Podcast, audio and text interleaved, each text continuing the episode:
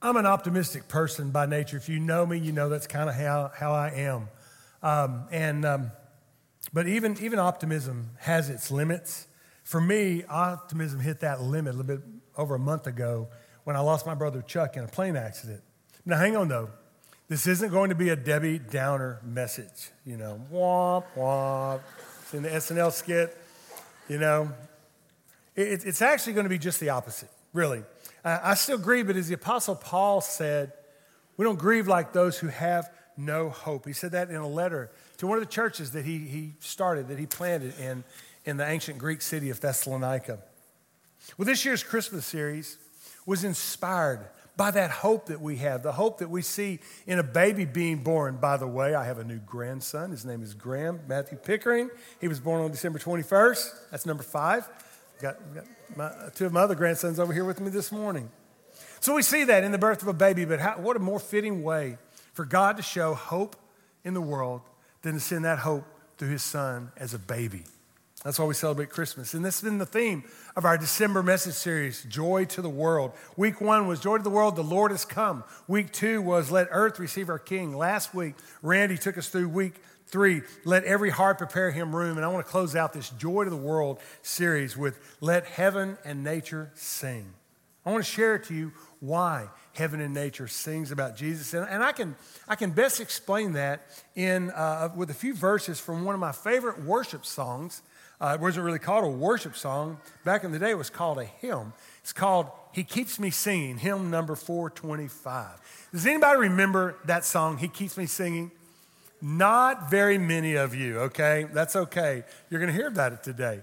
You know, there are songs that just, you know, kind of lock into your heart, and that's one of the ones for me. We don't sing many hymns here. I don't know if you noticed that part of the last song we sang was a cover of an old hymn. It's just part of that. Because the reason we don't sing many hymns here is because 23 years ago, when we launched this church, it was very clear to us that it was time to embrace the admonitions of the 33rd, 36th, 98th, 144th and 149th Psalms of the Bible telling us to sing a new song to the Lord. And so we have been singing new songs to the Lord all along. New songs to the Lord, singing to the Lord, all the earth. I guess that's where we get let heaven and nature sing, all the earth, okay? So we sing new songs of worship that God, folks, God has been inspiring these new songs by the thousands over the last 30 years. And we just have just been caught up in what God has been doing. So that's why we sing those songs. To be clear, I love the new songs. I love the songs we sang this morning. I don't know if you noticed that was kind of a theme this morning of singing, singing our faith. And that's why we sing. But I still love the old ones, especially He Keeps Me Singing, because it is, it's forever locked in my heart and in my memory, probably because I sang it hundreds of times growing up and really up until the time we started this church here. I still sing it to myself sometimes, and I've sung it to my grandchildren uh, when I don't know if they remember, but when I've put, been putting them to sleep, you know, that's one of Papa's songs that I know all the words to. So I just sing that as I as I rock them to sleep. So what I want to do is I want to kind of walk you through while even when optimism runs out, while we still have hope. And I think the author of He Keeps Me Singing, you might want to look that song up and see the story behind it. And uh, you might realize why it's such a special song. But um, here's the first verse, and this is kind of just sets it. There's, oh, old school hymn. Look at that. What do you know? There's within my heart a melody. Jesus whispers sweet and low. Fear not, I am with thee. Peace be still in all of life's ebb and flow. I want you to know, folks, I have felt that peace over and over throughout my life, but especially the last few weeks as life has been a lot more ebb than flow. It's the peace Jesus promised shortly before he's crucified. When he looked at his disciples and they were, they were just fearful, they could tell something was not right. He said, Peace I leave with you. Jesus said, My peace I give to you. I do not give to you as the world gives. Do not let your hearts be troubled, and do not be afraid. I want you to know, folks, I have seen up close the difference that peace makes in those of my family who trust in and follow Jesus Christ and those who don't. There's just an emptiness in them that just, they, they can't fill it with anything. That's because we were made to worship God. We were made to put our trust and hope in Him. Here's another verse of that song. Though sometimes He leads through waters deep, trials fall across the way, though sometimes the path seems rough and steep, see, if, see His footprints all the way. I've absolutely seen God's footprints along the way of this rough and steep path we've walked the last four weeks. You know, Jesus warned us we'd have troubles. And we've talked about that, especially when we, when we journeyed our way through the book of John, through following Jesus, the book of John. In chapter 16, Jesus said to his disciples, I've told you these things so that in me you may have peace. In this world, you will have trouble. But take heart. I have overcome the world. He has, folks. When you start to, to despair and you look at things going around, the wars that we see breaking out in the planet, uh, another contentious election probably coming up this next year, remember this God overcomes. There are problems that we have that there are no political or government solutions to, but there are solutions. God. God will overcome. He will overcome the, the problems in your life. He may not overcome them the way that you are expecting Him to, the way that you want Him to, the way that you would plan it, but He does overcome. I have watched Him do that in my life over and over and over again. And maybe that's why I tend to be somewhat of an optimist, because God has just come through over and over. I've seen that. We felt God's overcoming presence as we've received so many texts, calls, notes, visits, food. Oh, food. Love the food and offers of help from fellow believers, not just here, but around the country. I, felt it the morning after my brother passed away in that accident. When the mayor of Gadsden, Alabama, near where um, his plane crashed, he called. He called just to encourage me. Never met this guy before. He, he found out who I was and, and called me and, and expressed his condolences. And then a few hours later, a pastor from Gadsden, Alabama, who I've never met, called again and said, Hey, Mayor just told me about what happened to your brother. I just wanted to call and pray with you. That's the church, folks. That is the church. We come together. Kathy and I, we continue to feel his presence with every hug and prayer that you guys continue to give us. And I've learned you can't hug people too much. You can't tell them you love them too much. Well, even more than, than all these things, I'll tell you when I feel God's presence the most. And for some of you, this is the part of the service that you just kind of make it through because what you really, what, what really moves you is the music. Well, for me, music has always been the pathway for spiritual growth for me. When I really, really, really, really, really feel God's presence is when I'm singing. When I'm singing about Him and when I'm singing to Him. I love this next verse in the song He keeps me singing. Feasting on the riches of His grace, resting neath His sheltering wing always looking on his smiling face.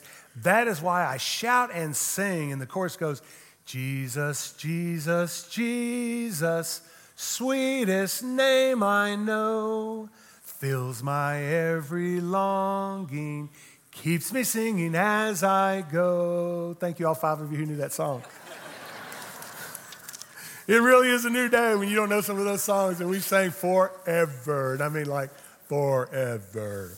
Um, have you ever noticed, though, how music touches you so deep in your heart more than the written or spoken word? Some of you who are artists, art, different kinds of art, touch you on a deeper level than words and spoken words. You put the, the words and the music together, and it's just powerful. I think one of my favorite songs in the world is Louis Armstrong's What a Wonderful World. And I, I know that there are things that are not so wonderful about it, but God created a wonderful world for us to live in. And in spite of our sin, it remains a wonderful place to be. God speaks to our hearts sometimes in music. And that's why we sing when we're happy. That's why we sing when we're sad and we just need a lift. And I'll tell you, folks, I can't help but sing. I just can't help it. I will break out in song sometimes. I'm just by myself because that's God stirring within me. Here's the final and most meaningful verse of the song. He keeps me singing. Soon he's coming back to welcome me far beyond the starry sky. I shall wing my flight to worlds unknown. I shall reign with him on high. This is why we don't grieve as the rest of mankind who have no hope. The reason we can sing is because Jesus is coming back. And when he does, he's going to recreate this place. He's going to recreate this, this world into a new heaven and a new earth.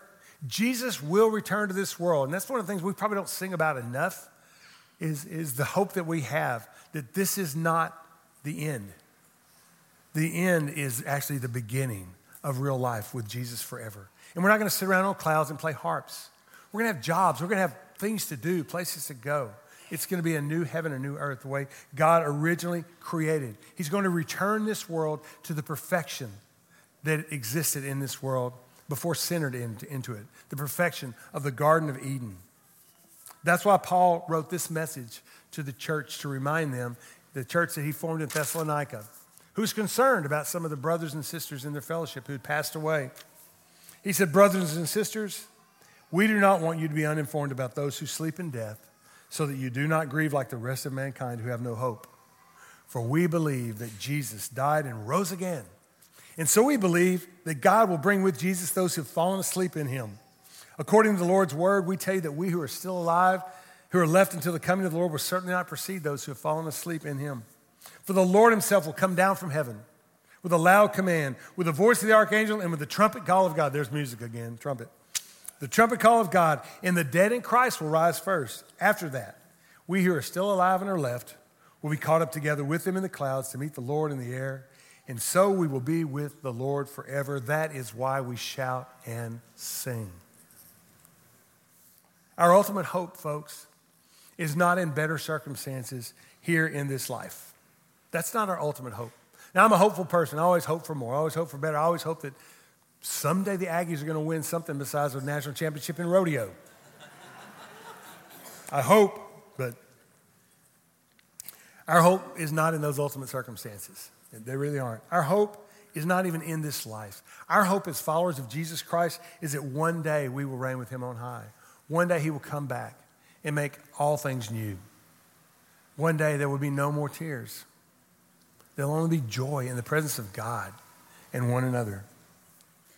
Andrew and I talked about how to close this service out.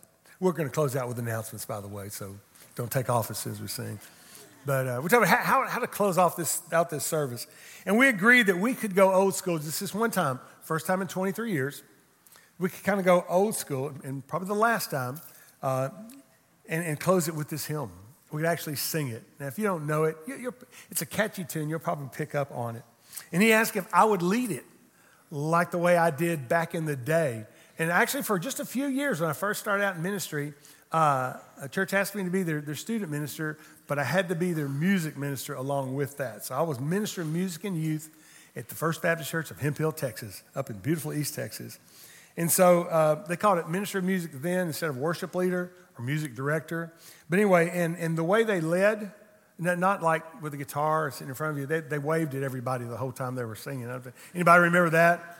Been to a church like that where they wave at you? So that's kind of how we're gonna we're gonna end it. Uh, Randy, who uh, Randy, Randy and I go way back. We both were student ministers a long time ago, and that's where we met uh, before he became a band director, West of the Brazos. And um, Randy's going to play it kind of old school. I don't know if you noticed that, but he put a little organ on that last song too. And so he's, Randy is inspired, you know.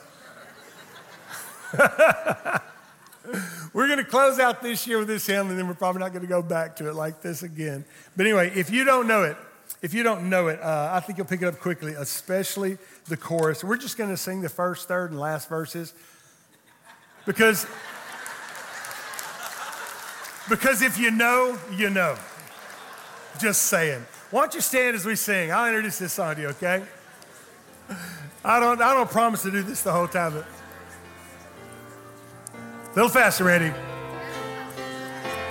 Goes like this. There's within my heart a melody. Jesus whispers sweet and low. Fear not, I am with thee. Peace be still. In all of life's ebb and flow. Here's the chorus. Jesus, Jesus, Jesus sweetest name I know, fills my every longing, keeps me singing as I go, feasting on the riches of His grace, resting neath His sheltering wing, always looking on His smiling face. That is why I shout and sing. Jesus, Jesus, Jesus, sweetest name I know, fills my every longing, keeps me singing as I go. Last verse. Soon he's coming back to welcome me far beyond the starry sky. I shall wing my flight to worlds unknown. I shall reign with him on high. Jesus, Jesus, Jesus, sweetest name I know, fills my every longing, keeps me singing as I go. You did. You did real good. And I know all these folks going, woo, you're all over 55 or 60. I, I get that. And we're going to get all these requests now. We need to sing more of those hymns. We just did. Okay, so I hope it did you good for another 10 years or so. But I love that. Let me, let me pray. You guys have a seat. I want to pray. And then uh, let me just tell you about what's coming up in the new year. God, thank you so much for music. Thank you for the songs that we sing week after week that just encourage us and remind us. Songs that so often come straight out of your word to us, the Bible. God, thank you for, for creating us with music in our hearts. And help us to shout and sing in the good and the bad. And God, I pray that as we face this new year, Lord, we will look to it as a year that you are allowing us to live in, a year that you have ultimate control over, and a year that we can trust you, and a year that, in spite of what happens, you will keep us singing. We thank you for that, God. We bring this to you in Jesus' name. Amen. Amen.